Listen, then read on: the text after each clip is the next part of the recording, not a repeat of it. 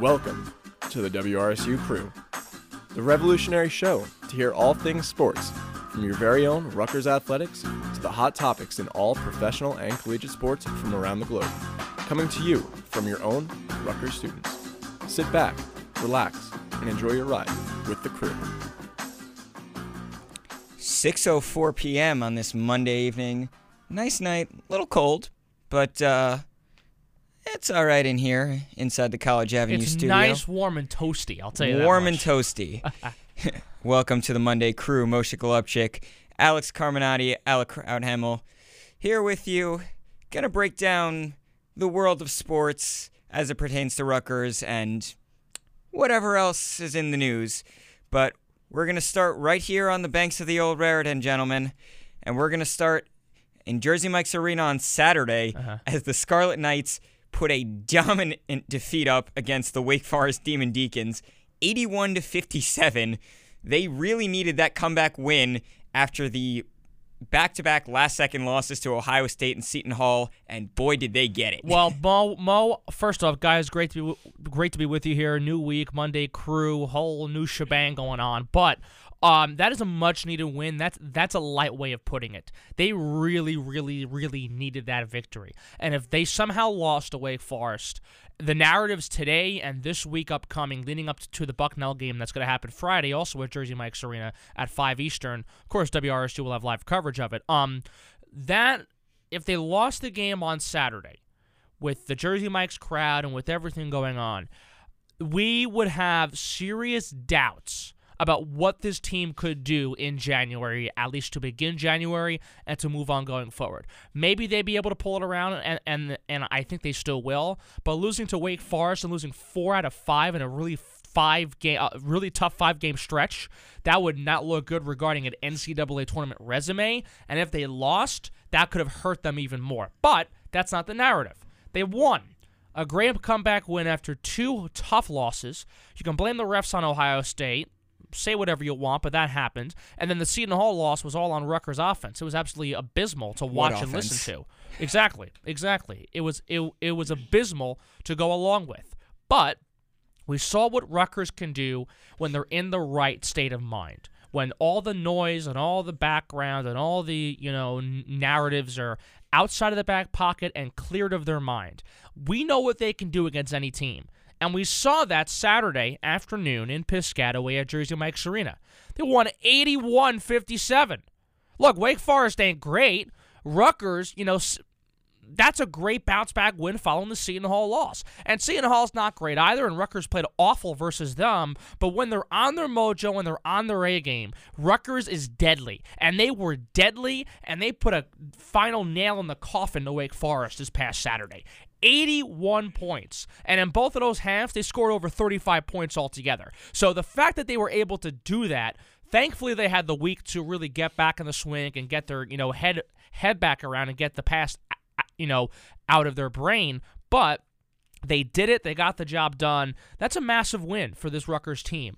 And look, you can say whatever you want about the Miami loss, and you can say whatever you want about Ohio State, and you can write a whole novel about Seton Hall and how bad that was. But the fact that they got that win versus Wake Forest, and they still are the father of Indiana, that plays a role.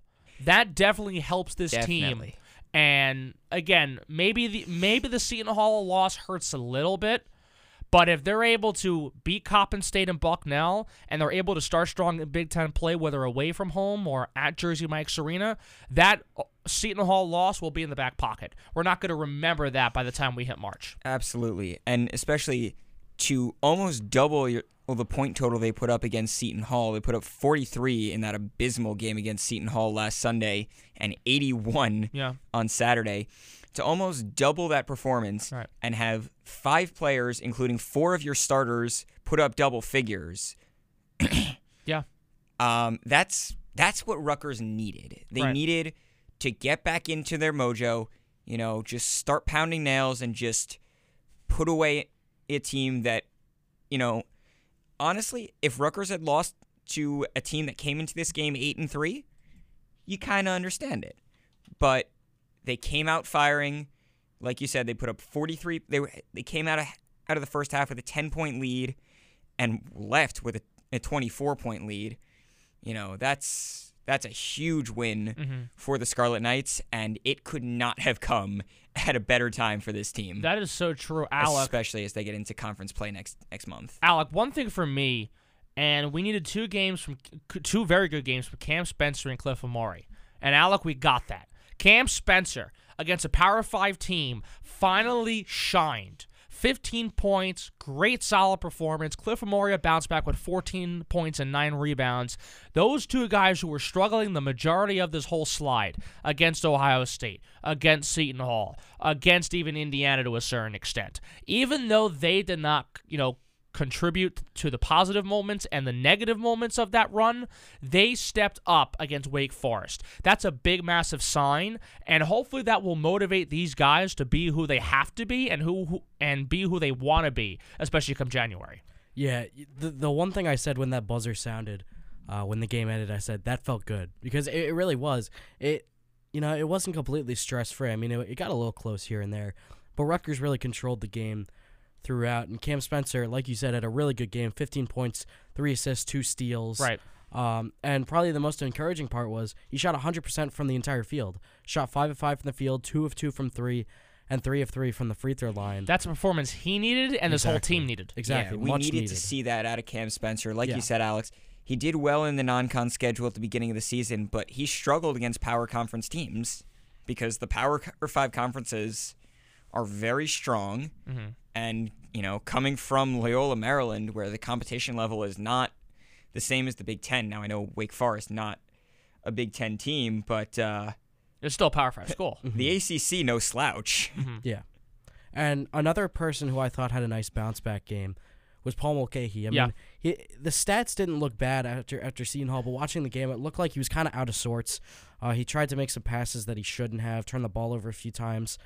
Um, but I mean, against Wake Forest, ten points, four rebounds, seven assists, three steals, three of five from the field, four of four from the free throw line. It was an efficient performance, and it really felt like he was back in control of the offense, and that's what they needed. No, for sure. And I mean, I I look more at the numbers now. I didn't realize Cam Spencer only played 19 minutes. But even in those 19 minutes, that was very, very predominantly needed, and that put Rutgers over the hump in many ways in that short period of time.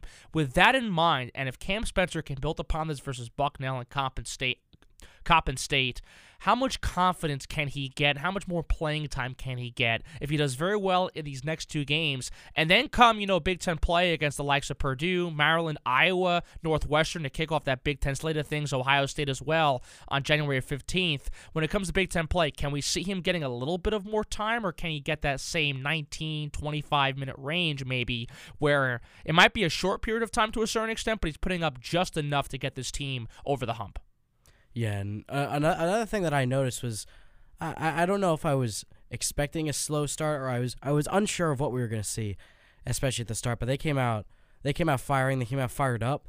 Uh, they forced a lot of turnovers in the first few minutes. They made Wake Forest call a timeout pretty much a minute into the game, and that was interesting because Tyree Appleby, their Wake Forest leading scorer, was a game time decision coming into the game. He had a nasty ankle sprain Uh huh. in their win against uh, Appalachian State a couple days before they came to Piscataway, and his status was up in the air. We weren't really sure if he was going to play, and he was going through warm-ups without an ankle brace. We were thinking like, all right, I guess this guy's going to go, and that's what happened.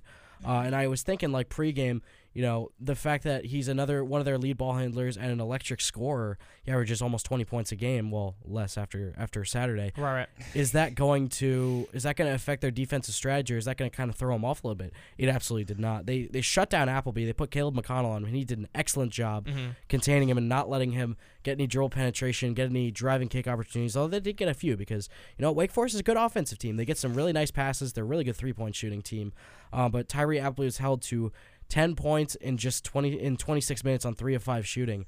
Uh, he also foul he also committed 4 fouls and 4 turnovers.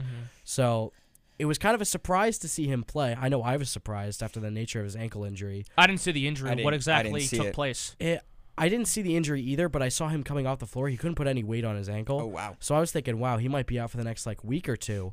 Um, but a couple days later, he he's you know suited up and ready to go and in the starting lineup. And playing 25 minutes. Exactly, and he probably would have played more if he didn't start picking up fouls. He was basically benched uh, once he picked up his fourth foul, which was about like what ten minutes left in the game, I believe. All right. Yeah. Um, so I thought they responded really well to something you know that could have thrown them off as like an, un- an unexpected addition by Wake Forest. Yeah. And speaking of players getting in foul trouble, you know, nice to see Cliff Omoruyi not racking up four fouls of his own. We've seen that happen too many times this season. Right, right. But, you know, worth noting with that win against Wake Forest, Rutgers is now 7 and 1 in Jersey Mike's Arena, just showing that the RAC is a dangerous place to be a road team Yeah. because you get the fans in there, you get them loud. Uh, I wasn't in the arena on Saturday, but I'm sure the crowd was fired up, you know, needing a win. Were you there, Alec? I was, yeah. I thought it was a pretty good crowd. Okay. I'm I'm sure it was, you know, a hyped up crowd, and you can't you can't. It's hard to compete in such an arena. I mean, Sure. we've seen the likes of Jaden Ivey and you know other Power Five players who have gone on you know to succeed in the NBA talk about how difficult it is to play Right, right. in Jersey Mike's arena. Um, I was just there yesterday. Of course, you know, wonderful arena. Mm-hmm. Um, a little small for a Big Ten arena, but It's one of the smallest for a reason. I mean, that's one of the smallest. North, Northwestern is the smallest with 5,000 for a Big Ten basketball school. But we mentioned Jersey Mike's and all of that. Their first road game of the 2023 calendar and their first Big Ten game to kick off January is against Jaden Ivey's old school in West Lafayette. and, And, Mackey Rutgers- Arena is no joke. Ma- no, I mean Jersey Mike's has its own atmosphere. Mackey Arena is a whole nother ballgame. A no, a, a whole other different level. So when it comes to you know having, and again we've said this a lot that Rutgers has to form their own energy, their own stamina, their own type of play. They can't rely on the crowd too much. And I'm not sure how much they relied on, on the crowd on Saturday. Alec, you would you would be able to tell me more than any of us here because you were there, but this performance on Saturday is a very solid performance.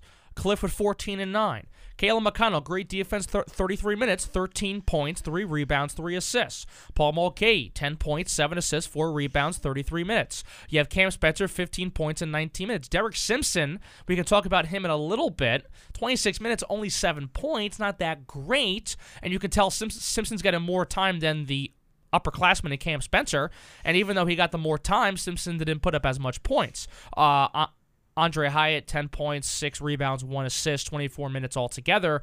When it comes to playing in Purdue and playing at Northwestern and even playing at Michigan State and Iowa in January, my concern still is to a certain extent how is Rutgers going to translate this type of game everywhere? And we seem to have the, you know, you know, the uh, facade that one game at Jersey Mike's Arena, they play great, they're going off, they win by double digits, they're playing phenomenal, right? The crowd's on their side, the crowd's cheering them up. This team is everywhere, they're controlling the entire game, the entire scenario. They win by a large margin. But the next time you turn around, it's back to good old Rutgers where it's either they're barely winning games or they're losing in really bad fashion. So we don't want that to happen, and it's probably not going to happen versus Bucknell and Coppin State, although you never know, and We, God forbid. we also didn't expect Lafayette last year. No, it's true. God forbid it gets to that spot one more time. But my thing is, is that in these next two games, whatever you did on Saturday, that has to translate. It really has to translate against these mid-major teams, and you should be beating the living you know what out of them this upcoming winter break and during that time. But when you hit January 2nd and you're traveling out to the Midwest and you're playing Indi- uh, you know, you're playing Purdue in Indiana and you have that first Big 10 game of the 2023 slate and the first game of the 2023 season altogether and it's all Big 10 from there. You have to find a way to translate everything into that because Indiana was phenomenal. That was a great win versus the Hoosiers at home. But the next game, the first half was sloppy, the second half was great. They lost on a very controversial call. The next game at home, they were abysmal. They lost to Seton Hall 45-43. Then it took them a whole week almost to get back into shape, win by 24 and be where they're at right now. So there has to be a consistency. Alec, my thing is what has to be done to get that consistency in play? Yeah, you know, it, it feels like it's just something that's been nagging at them for a while now.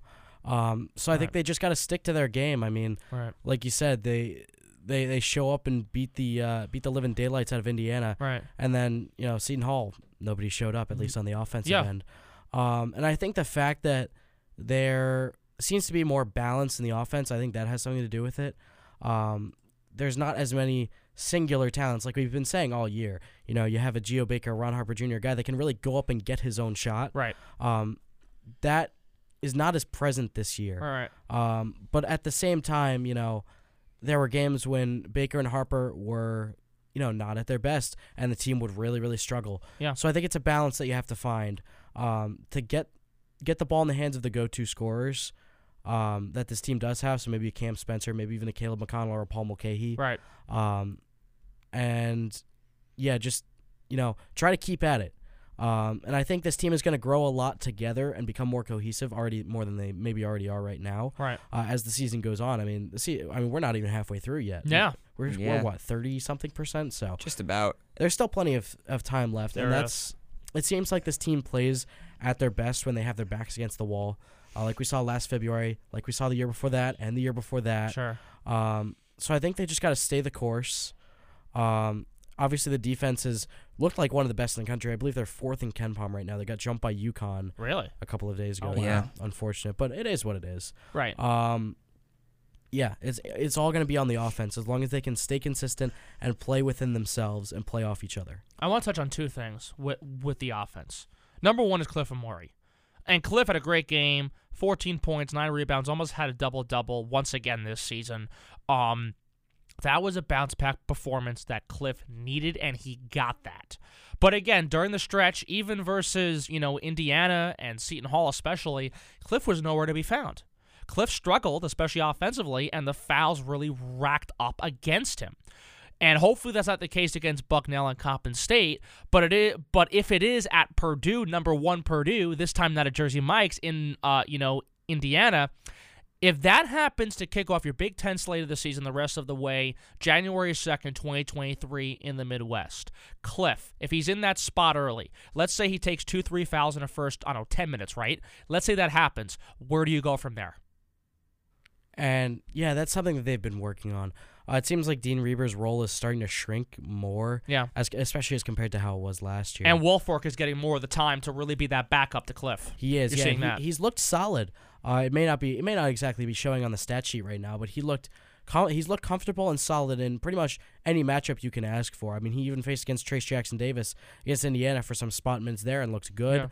Um, he looks. He, he the biggest thing I can say is he looks comfortable and poised, which as a, as a freshman, especially one that you know hasn't been playing basketball full time all that much. I mean, that's as much as you can ask for. Oh, so sure. I think they're gonna keep building uh, with the duo of of Reiber and Woolfolk. So we'll see how that goes. Um, and I think well, I I I really like Woolfolk. I really like how he's Yeah. gonna look. Yeah. Maybe not even just this year, but in the future. Right. Um, Absolutely. yeah, he looks really good so far. No, I mean, I mean, I mean, I mean, I mean, he could be that that replacement to Cliff, like Cliff was the replacement to Myles Johnson. Maybe, maybe, maybe not in that regard. We'll find out. But again, Cliff, he can't he can't go on that slump again, and especially to kick off January, you can't find him in that spot. And let's say he is in that situation at Purdue, at, at Northwestern, at Michigan State, at Iowa. Those are the road games in January. You know, that that could be a little troubling possibly in some of these home games. My thing is also is Derek Simpson. And Derek Simpson, 7 points, right? 26 minutes. Cam Spencer played 7 less minutes than Derek Simpson and Cam Spencer put up 8 more points than that freshman. So when it comes to giving Simpson more time but Spencer being able to put up more points in that one game, how do we break down that situation?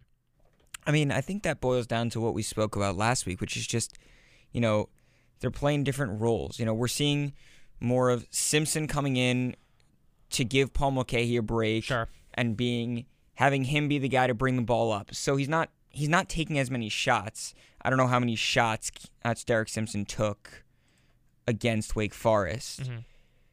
I'm trying to pull that up right now. But You and me both.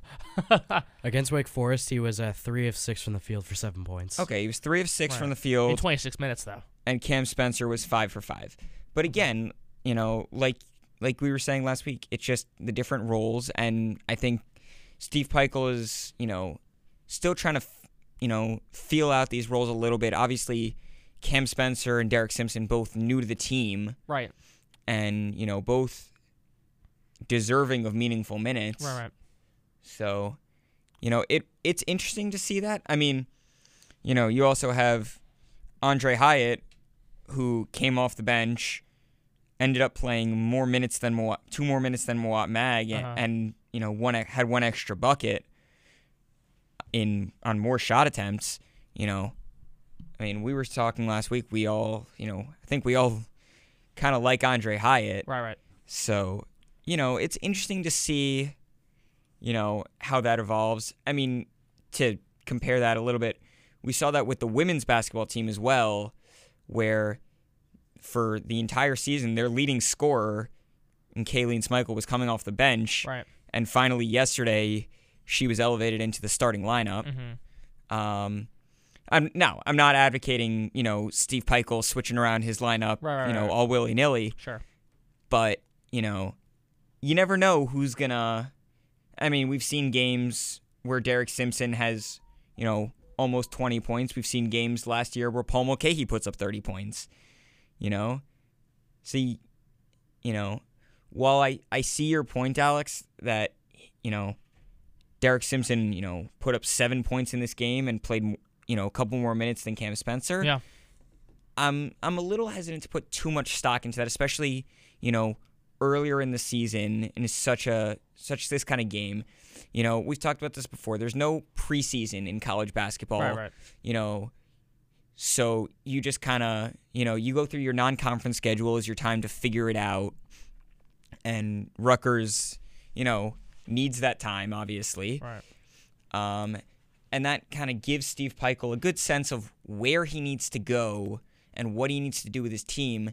As as you mentioned, come January first, it's Big Ten basketball through till the end of the Big Ten tournament. Mm-hmm.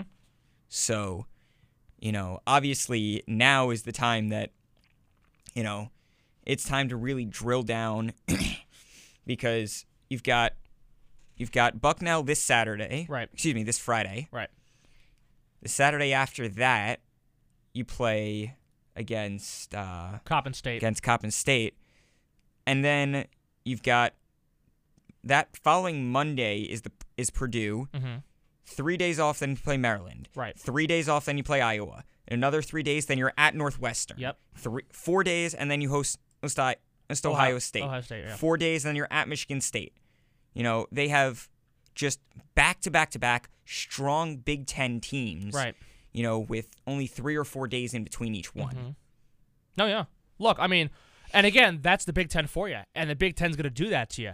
Rutgers has, again, they're no slouch or they're no stranger to Big Ten action, obviously, since Steve Pikiell's been the bench boss for the Rutgers men's basketball team. But again, the same fear that I think we all have is that they can start strong, they can finish off December very well, but come January, especially when they hit the road, there are concerns, and we see, and we've seen this movie over and over and over again, where let's say they win, you know, their first few home games in January, but they lose their road games, you know, that doesn't really balance out too well for this Rutgers team. And at, at you know, it's the it's the same thing again and again and again every season. We're hoping that that does not happen, but when you have Cam Spencer, who again had a great game, and Derek Simpson, who's been getting more time, and even though you know he had that one great game versus Indiana, since then he's been kind of quiet. You know, uh, 26 minutes versus Wake Forest, seven points. He had eight minutes only in the Seton Hall loss. He had 13 minutes in the Ohio State game.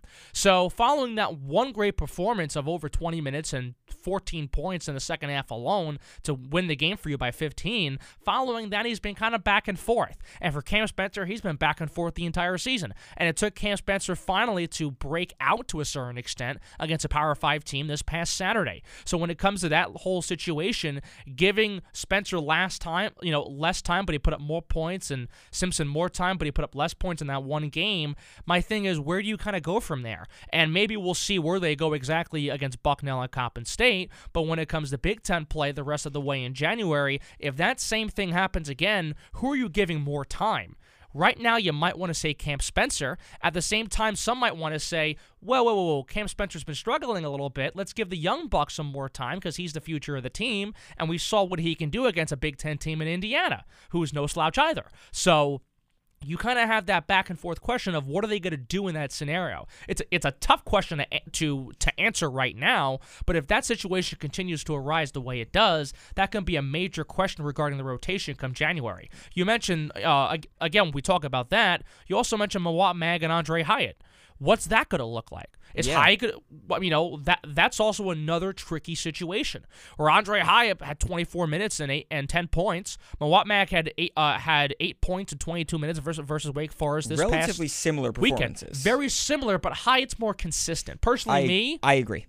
personally, me, Alec, I would start Aundre Hyatt over Mawot Mag. I think- that's just me. At at the same time, um, you look at you know the whole little you know the thing is if that's another thing that rises up where we know Aundre Aundre Hyatt struggles with making big shots or making big layups in crucial moments. What if you give Mawot Mag that role? Can he make up for that? So you have these two scenarios of four separate players, where your big men situation could play a role in your four, uh, you know, in in your number four slot.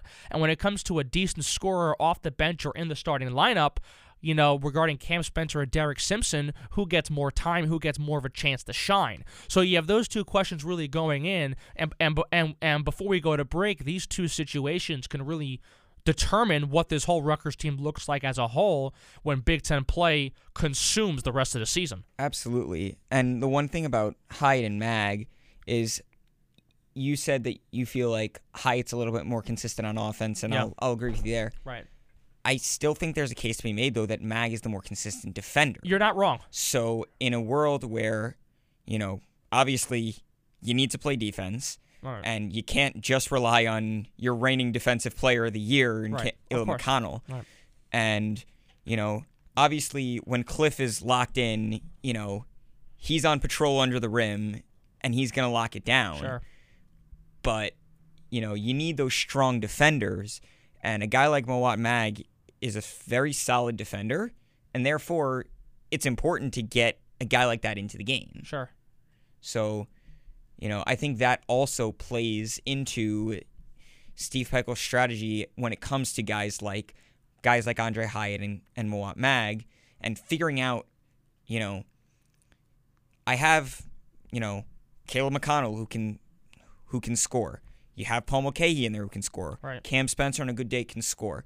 So, you know, you can understand Steve Pikiell, you know, looking at Mawot Mag, who maybe isn't as consistent on, on offense, but will really carry his weight on defense. No, you're right indeed. And Alec, before we go to break, I think when it comes to my, uh, you know, to Mag and Hyatt, I think you start Hyatt. But if Mag can make big shots, you put in Mag and and, and you take Hyatt out at, at the right time.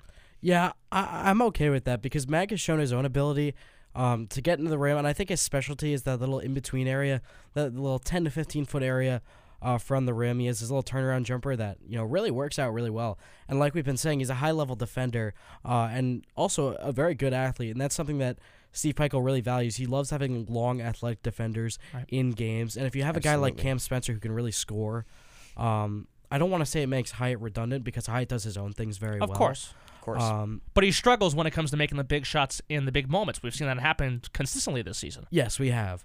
Um, and I don't think I don't think Mag is afraid of that moment. Sure. Um, but at the same time, the ball's probably not going to be in his hands. Right. Uh, at least for that last shot. So.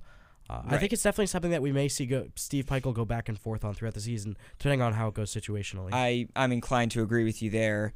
You know, that'll be very interesting as, uh, of course, as we said, 5 p.m. tip-off on Friday, so we'll start coverage right here on WRSU at 4.45 p.m. It'll be Christian Vasquez and David Palumbo on the call. We're going to step aside.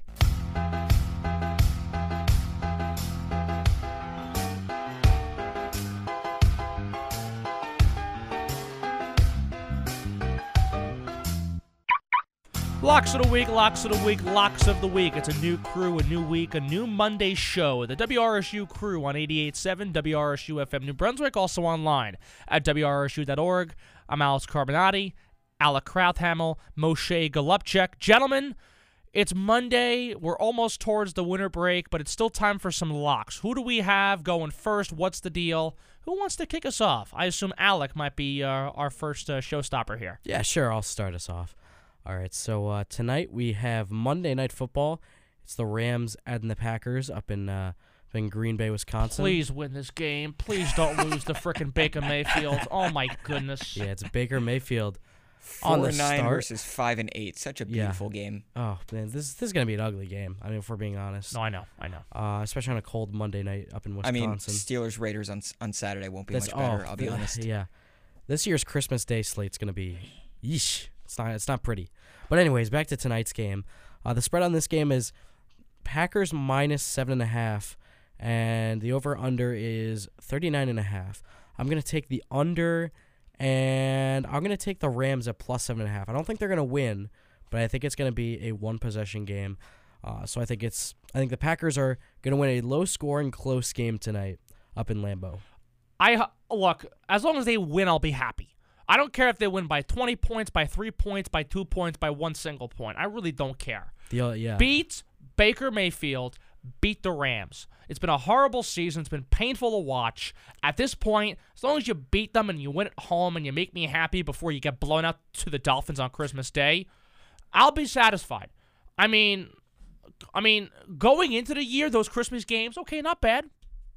Now, oh my goodness, oh my, I mean, okay, the Rams and the Broncos Oh, that's gonna be awful. on Christmas Oh Day. Oh my goodness, On- that is Yeah. terrible. And and to prove how bad it is, it's on Nickelodeon.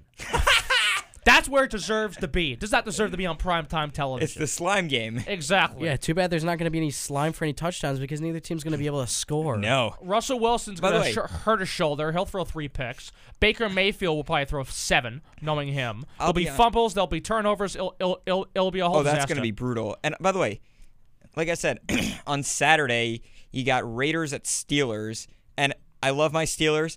I honestly think the most exciting part of that game is going to be the retirement ceremony before the game of number 32 for Franco, Franco, Harris. That's right. Which, honestly, can I just say, I love that they are doing it on that game because not only is it against the Raiders, Yep. where, of course, The, you know, the immaculate reception. Yeah. not only that, Right. it is also the fifth that day, Yep. December 24th, is the 50th anniversary Of of, the event. Immaculate Reception. Wow. Yep. Yep. By the way, did you know in the city of Pittsburgh there are actually at least three monuments to that catch? Really? I'm, I'm There not is- surprised. There is one in the what they call the Great Hall in Acrisure Stadium, of course, because Should have been Heinz. Yeah. Should still be Heinz Should still I, be I- Heinz. I agree. Yeah, it should still you be know, Heinz much Field. like Jersey Mike's Arena is still the RAC. Yeah, Yeah. That's fair. So let me rephrase that. There is, a, of course, a monument to that catch in Heinz Field. Right. There is one in the airport, actually, The Pittsburgh Airport. in the Pittsburgh airport, which they actually almost named after Mr. Rogers a few years ago. really? nice. Uh, they literally almost renamed it Fred Rogers Airport. Um, there is a statue of Franco Harris making the catch. And then, of course, my personal favorite, even though I've never actually been to it, but just the concept of it, Sure. they have a shrine to the Immaculate Reception I, somewhere in Pittsburgh that there's just a TV screen that just plays it on loop 24 7. Oh my Oh, that's goodness. Is it just like on a street or whatever? I'm not sure. Let me let me look it up real quick. Wow. It's just like someone's backyard is like constantly has a loop of the Immaculate Reception playing over and over and over. Um, let me see. The Immaculate Reception. Oh no, that's the Immaculate Conception. That's a different thing. That was also a great event. I, I that bet was it a great event, too. yeah. Yeah, let's. uh I don't know. It's just showing me. uh Oh, this is gonna mess up my targeted ads, That, isn't it? that that might have been the greatest event, the Immaculate Conception. But um, anyway, I'm gonna change the topic here. no, but and no, go to uh, to NCAA basketball, where our friends, the Wake Forest Demon Deacons, will be headed back tomorrow night to their to their home arena in Winston Salem, North Carolina, to host the Duke Blue Devils. Ooh, And that'll be an interesting game. Duke 10-2, Wake Forest 8 and 4. So, an interesting matchup there in the ACC. Currently the line is Duke minus 7. So a nice a nice edge for the Devils and an over under which Devils? The Blue Devils or the? The the Blue Devils. oh, I'm thinking of the I- Devils, the Demon Deacons. That's who they're The they. Demon well, Deacons. They're both Devils Okay, to a I don't know. I would take Jack Hughes on a basketball court over Wake Forest like what we saw on Saturday. Not bad. well, that's a good segue into You're not Carm, wrong. but you're not wrong. Anyway, um, so you got that minus seven going towards Duke, and the over under of 141. I'm going to say Duke's going to win this one, but I think Wake Forest can cover. Okay. So I'm going to say Duke for Duke to win, Wake Forest to cover. 141 is a good over under. I'm going to say the under hits. I know I I know I like to stick with the under. I'm going to go with it again here. You know. Sure. Actually, no, I'm going to change that cuz that's about 70 points per team. I'm going to change my mind here. I'm going to go with the over. Okay. I still think Duke to win, Wake Forest to cover, That's fair. but I'm going to go with the over of 141. The over makes sense there. The under in the Green Bay game. Oh my goodness, are you Oh. kidding me? Easily. What's Yeah. the hold on? What's the over under in the uh the game the Rams uh Rams Broncos? Oh, it's probably gonna be like. It's 30. probably like 30 Yeah, and the under should be the go. yeah, exactly. But, it's like uh, Rucker. It's like a repeat of Rutgers, Iowa. Oh my Yeah. goodness. Um I wouldn't be uh, shocked if it's 25 somehow. Yeah. At under. Carm did uh anything of note happen in 1994 maybe well- around June, May. May, June But- of that year? Before we get to that, the Marc Messier guarantee took place this weekend. I just want to Uh-huh. say, it happened.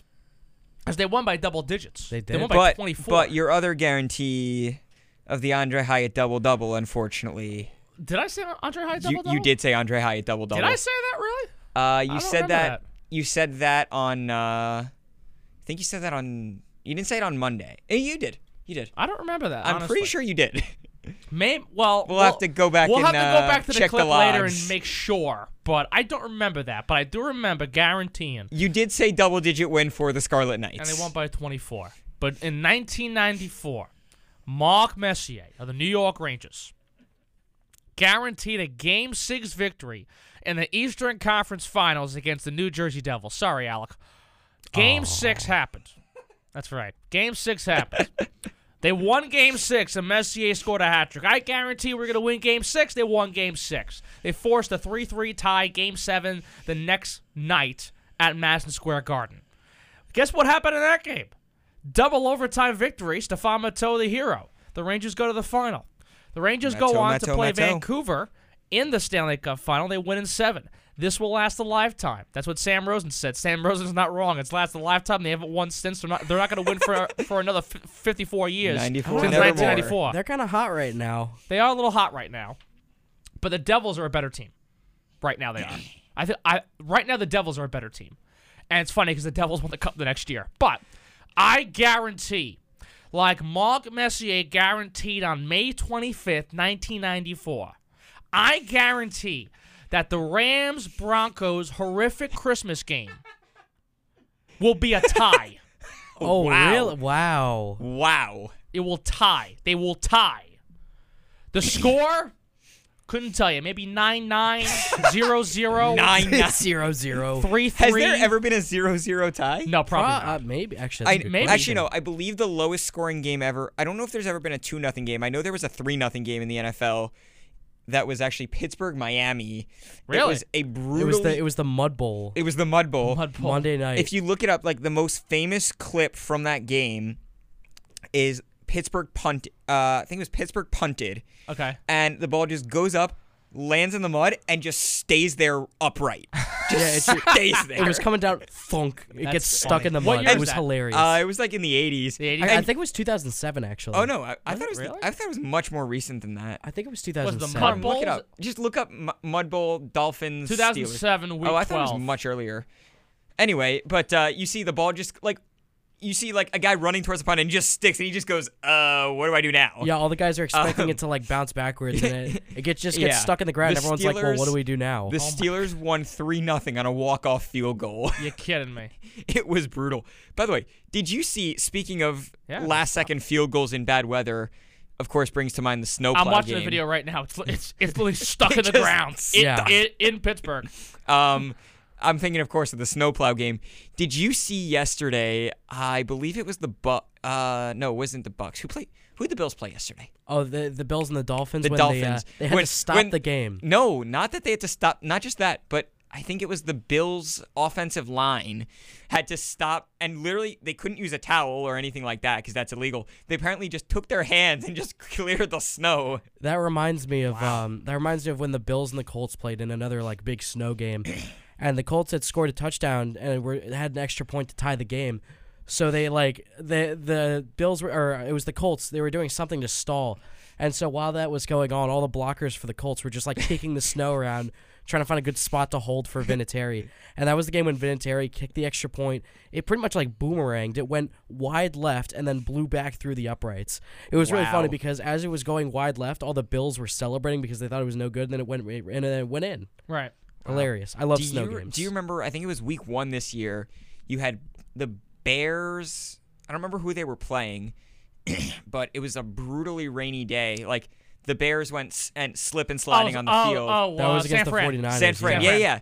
The Bills and And they not the Bills, the Bears, and, And- and- they and- they had a 45 yard field goal set up, or a, a 35 yard field goal, Yeah. and or something like that, or it was like yeah, it was like a 39 yard field goal, and the punter used a towel to dry the spot where he was going to hold it, and then just kind of threw the towel away. That was actually called unsportsmanlike conduct. You're kidding me. For quote, and I quote the referee, improper use of towel. because hilarious. because after the snowplow game, they said you cannot use anything to dry the field. wow. So he used a towel to wipe the field, got called for unsportsmanlike conduct.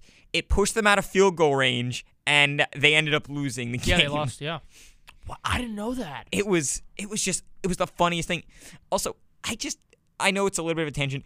I love watching NFL referees say really funny things.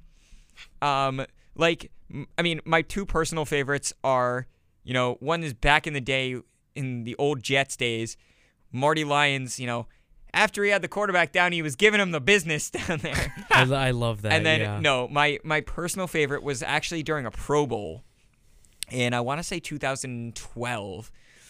The first penalty happened at the very end of the second quarter. It was like a blatant pass interference. I remember this. And. Ed Hochuli turns on his mic, looks directly at the camera, and goes, "Yes, there are penalties in the Pro Bowl. And then announces Pass the interference." thing, Yeah. and the announcers are just laughing. Like Wow. some actually no and then my fa- one of my other favorites is false start everyone but the center I love when that happens. I love that because the entire line just moves and the center's just like Guy, guy, guys, what are you doing? I still have the ball. yeah and then there's the very rare false start on the center Yeah. But in nine, but again, I guarantee, and you can quote me on this because I'm going to say it multiple times this week before I leave on Thursday for Long Island. I guarantee a Rams Broncos tie on Christmas Day in the Nickelodeon slime slime game. And where is that game in in Denver It's in LA, I think. Oh, it's in. LA. I think it's at SoFi Stadium. But I guarantee a tie. I guarantee a tie between two horrific teams, two teams that, oh my goodness, I I know children that can play better than, than those two teams right now. Hey, the kids in Nickelodeon that'll be watching. They'll That's play- they'll right. probably no, you're right. flag That's football. right. They'll have um they'll have SpongeBob and iCarly and uh, Zoe 101 and the rest of the crew play better than the uh, the Rams and the Broncos. Or um, what, what's on Nickelodeon now? Even these days, I don't even know what's That's a on good Nickelodeon question. anymore. It's it's not like it was. No, it's not. It's a. I don't I don't even know I Like, remember the iCarly. I just watched the OG Nickelodeon shows on Netflix when I get I bored. remember. Yeah. I remember iCarly. I remember SpongeBob. I remember uh, Zoe 101. Wasn't Drake and Josh there too? Drake and Yes, Josh was Drake and pre Josh. iCarly Oh, was it pre iCarly? because? Miranda Cosgrove was on both. yeah, that was when she Um, was Megan. Yes, Oh, I don't she was know. Megan before she was Carly. Yeah. But you you had all those shows. Yeah. And with how bad the game is going to be, you're better off bringing all those old characters back to play football than Baker Mayfield and Russell Wilson throw the ball. I Wow. mean, come on. Oh That- no, that Aaron is- Donald is out. Who's that? It's Drake. it's Drake Bell. Hey, Josh, go in there. Make that tackle, yeah, pal. yeah, Throw some slime at him. yeah. Like I'm no, I mean, I mean that And- game's gonna be horrible. It's gonna be an awful game. But I and it could That be is nine. gonna be brutal. it could be nine to nine. It could somehow be 2020, which it probably won't. Whatever it is, I guarantee a tie. You Just- forgot the most important part of the Nickelodeon game. You What's have that? young Sheldon explaining the penalties. Oh, That's young right. Shel- oh, also, oh, wait, really? isn't Young Sheldon like on CBS? Yeah. it's on CBS, yeah, yeah, but it's it's, CBS. it's it's the same. I mean, it's, the simul- same. I get that it's simulcast on CBS and Nickelodeon, No, but it's the like, same. It's the same property. Like Oh, Paramount. Paramount. It's Yeah, all. yeah. It's all Paramount, Paramount. owns CBS Ah, and yeah. Nickelodeon. Got it. Yeah. Got it. Got it. That So it sense. seems like our uh, our locks of the week kind of kind of turned into a little bit of a can we just talk. I, I guess But so. uh, on that note, I think we're gonna step aside once more. Um, still plenty more to come. You're listening to The Crew on WRSU FM New Brunswick and online at WRSU.org.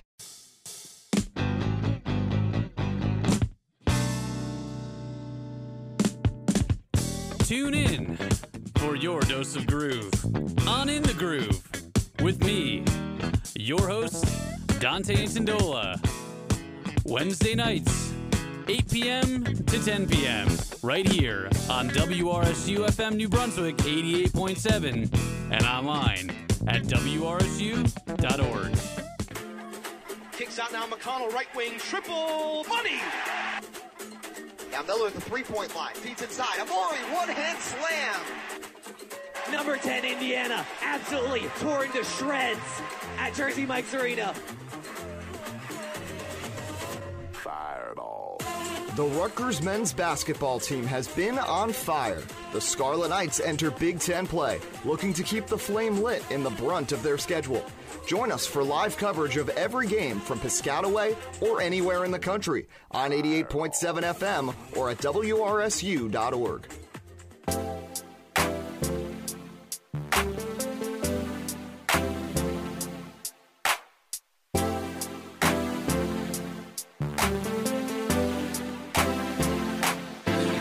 just talk?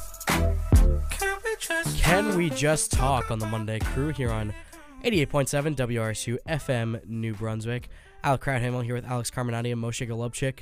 It's uh, it's uh, it's it's an interesting week for Can We Just Talk. So I guess would we That like it to is. spin the wheel? I would love I, to spin the wheel. I think the we wheel. should spin the wheel. Let Let's me spin the just, wheel. Uh, Let's see how ju- it goes. Just give me a second. Let me go in the back, pull it out, make sure Uh, it's yeah. all nice and clean and lovely, and we gotta oh, make sure we take care of it. Yeah, I mean, look, look. When you got Gideon Fox making sure the wheel is all nice and clean and, And lovely and well-greased. bedazzled, and it's it's just mounted on the wall here in the studio too. I mean, Gideon, he comes in day in and day out, except for the weekends, obviously. He comes in Monday to Friday. He he he grabs the uh, the Kleenex, the spray, all that stuff. He makes sure the wheel is nice and lovely and shiny. And now, because the wheel is nice and lovely and shiny, thanks to Captain Fox, and as is the last week of the fall crew, let's spin that beautiful let's, wheel. Let's, give it a spin. let's. All right, you ready? You ready? Let's let's I do am it. ready. Boom. Here she comes.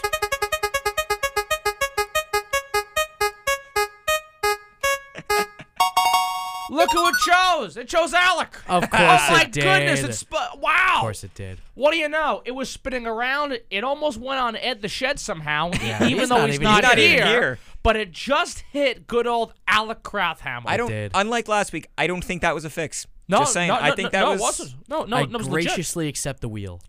What are we talking about, sir? Well, you know, it's the last it's the last week of uh of of of officially it's officially the last week of fall classes. It's Right, finals, finals week. week. Hope all of our listeners who are Rutgers students are doing well with their finals and managing everything Of well. Of course, of course. Best of luck to everyone, including those who could not be here on the crew tonight. Um so let's see. It's uh it also means the uh, all the dining halls close in the next few days as well. Yeah, that's true. Um, and I'm now desperately trying to use all of my meal I was about to say. I wonder how many meal swipes go unused. I mean, I'm on. It's a good question. I'm on a Probably a modified meal. lot. Pl- I'm not on the Rutgers dining plan. I'm at the. I'm on the meal plan at the uh, the Chabad house. How does that work? Um, you just you sign up for it. Okay. Um, it's private, so you just fill out a form, give them some money, and they say, There you "Okay, you're on the meal plan now." Wow. So I'm So on a, everything in I'm this on a, works. Yeah, I'm on a lowered. I'm on a reduced rate meal plan because I also have a house, so I can kind of cook for myself. How much is that? Um, I get 80 meals per semester. Oh wow. um, that is. except that it's about it averages out to five a week. Okay. Except I spoke to uh, to our dining coordinator last week, and apparently I've only used about 40. Wow. uh, I think m- it's now 150. They put it up to 150 this semester at least. and I, can't have, use it at uh, I Brower have, or Cafe West either. I have about, I think I have 12 or 11 left. Okay, so, that's- so yeah. That's not bad. and Yeah. keep in mind, I had a kidney stone, yeah. and with that kidney you did. stone. I, Oof. I didn't have Cafe You West didn't and none of this stuff for a few days. Exactly. For a few days, I had none of this stuff. So, th- yeah, and and that was at least four or five days. No, that's that's pretty good. You know, use Yeah. up all but 12, and you still got a couple of days. Like you said, you're here till Thursday. You could reasonably use up, Yeah. you know, all of them probably. all of them by then. I end up using them up all to begin with. and especially now you got, you know, everything's open late for midnight breakfast and the like. Right, right. No, it's true. you That's know. true. And honestly, I think if you have 150 swipes and you end up with three left over, It's not I- that bad. I I think that's not so bad. No, no. If you, but if you have like 90 or 80 left over, Oh yeah. Oh yeah, that's a a lot. lot. there are folks who have that. Oh, Yeah. no, Oh, yeah. absolutely. There, there, there are folks So- who pay the 150 or whatever it is. They barely use it, and they end up having 80 left over, and they're begging people, "Please take my meal swipe, please." Yeah. Like, My my girl, okay, sure. my girlfriend's up in Binghamton, so there they actually they let you roll a certain amount of meal s- uh, swipes over to, To the next next semester. semester. So they should do that here at Rutgers. I so wish they she did. actually she had enough swipes that she's been rolling over that between the fact that she lives in an apartment off campus and Right. cooks for herself, she actually didn't have to buy any uh any swipes f- for this semester. She was just able to That's that. Work that's with what great. she because, had. Oh, because That's enough great. of them were, were available from last semester. Yeah, Right. she just she had enough, and like I said, she uh she cooks for herself. She meal preps, so she was able to. uh to I'm gonna make it start work. learning to cook for myself. I I have Yeah, been to a I certain had to- extent.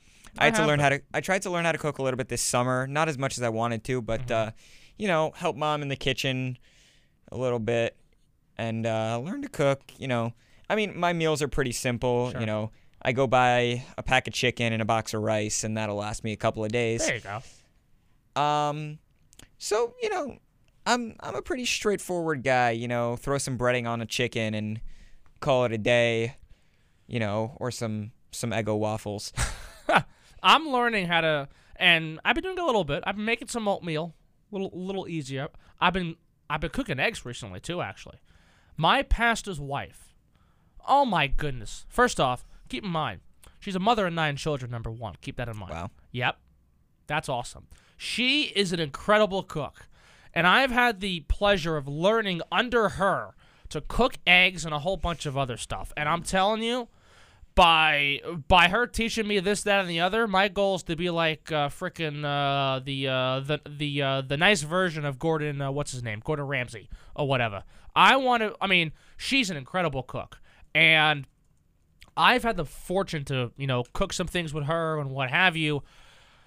I might, uh, you know, I hope to cook a little bit more and going on there. Hopefully, that'll build up to something. But, uh, but no, I mean, a lot of the food here is good at Rutgers.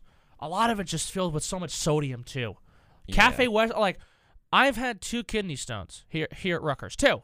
Ouch. I've had two kidney stones here at Yowza. Rutgers, and both times my main source of food has come from Cafe West. that is that is abysmal. So, I'm and and again, the food's great. Not not knocking. Well, except for Brower, not knocking. You know, you know things here at Rutgers, but um, it's good when you're when, when you have that balance. And I'm starting to realize that more of you know the swipes, and you get whatever at Cafe West or Livy or Bush or even Brower if you have to, or Neilson or whatever. If you have that balance between the dining hall. And if you can cook yourself eggs, oatmeal, cereal, or just in general anything on the stove, eggs, waffles, toast, uh, you know, an omelet, chicken, rice, you know, whatever. So that's a good balance to have, and I hope to have that. And I'll tell you this much: if you want to learn how to cook, and Alec, if you, if you want to learn how to cook, my pastor's wife is the uh, the top place to go.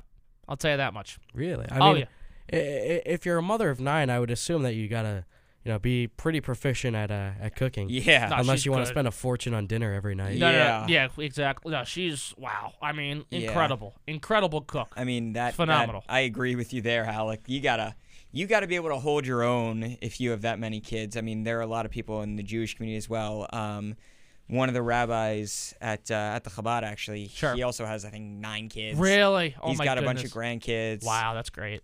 It's uh, you know, I I don't it, you know, it's a lot. It's a lot. No, it is. and It is a especially you know especially you know these people these some of these people have you know 10 kids and 10 pregnancies like how do you do that I don't know. like 10 pregnancies in like 13 to 15 years like that's just Well, well, it's God's grace. That's number one. But Absolutely. it is. At, at the same time, it is. Um, you know, but no, I would just. I mean, it's incredible. Before we step aside, any f- specific fun plans for the winter break for you gentlemen? Anything going on at all? Um i mean i'm gonna you know just spend some time relaxing i got a part-time job doing some tech for my mom's school Oh, very nice. spend some time with uh, my beloved ambulance corps at home And then, uh, actually, my first WRSU road trip, January 15th, I will be joining our wonderful general manager, Dennis Geisler, at the Xfinity Center in College Park, Maryland. Oh, very nice, sir. Interesting. Very nice indeed. yes, yes. Mr. Crouthamel. Yeah. Uh, on Friday, December thirtieth, my good buddy Dylan Allen and I will be heading out. Assistant Sports Director Dylan Allen. Oh, and I, to uh, State College, right? Yeah, we'll be heading out to State College for the Very Rutgers uh. Penn. State game. Very nice, very Um, nice. Probably gonna get some work in at home. You Nice. know, do take some shifts here and there at some wherever businesses in my hometown that will have me. Um, and yeah, should be a pretty pretty fun break. We'll see. I'll tell you, I have the pleasure of traveling with Ed the Shed Kalegi. January. and that's a that's a twofer. It is a twofer because uh, Ed the Shed and I we're going to Chicago for for the Northwestern game, and then we're going to Minnesota the next day from O'Hare. And while we're in Minnesota and Chicago, we're gonna be uh, taking a tour of the U.S. Bank Stadium, the Viking Stadium. Beautiful stadium. It's incredible. It's massive. Oh my goodness. Which which game is uh which game is which? The men's and the women's. The men's are Northwestern, the women are Minnesota. Right. So that's happening then. We're going to take a tour of the U.S. Bank Stadium in Minnesota. Uh, also go to, to the Mall of America. of course. And I'm hoping by the time, you know, 2023 actually rolls around, my friend Ed the Shed and I, we, we might take a tour of Wrigley Field too in Chicago while we're there. That so, would be cool. Wow. Yeah, yeah. So we're we're we're looking to have some fun while we're out in the uh, the coldness Midwest for a few days. That'd be really fun. So I'm looking at Wrigley. I'm looking at uh, and and again we we have the U.S. Bank Stadium tour all set, but we're gonna be in good old Chicago, good old Minnesota. Have some fun times there. Hopefully, both teams can win. You know, if if That Rutgers men's basketball can beat Northwestern and the women can beat Minnesota at the old Williams Arena, that'd be uh, you know a pretty nice trip. And uh, Eddie Clegg and I will be very very happy by the time we return in Newark on January 13th. Wow. So yeah, no, it should be fun, and there's plenty more fun coming on the crew before we get to our winter break and the rest of the jamming packed action going on by the time this semester ends.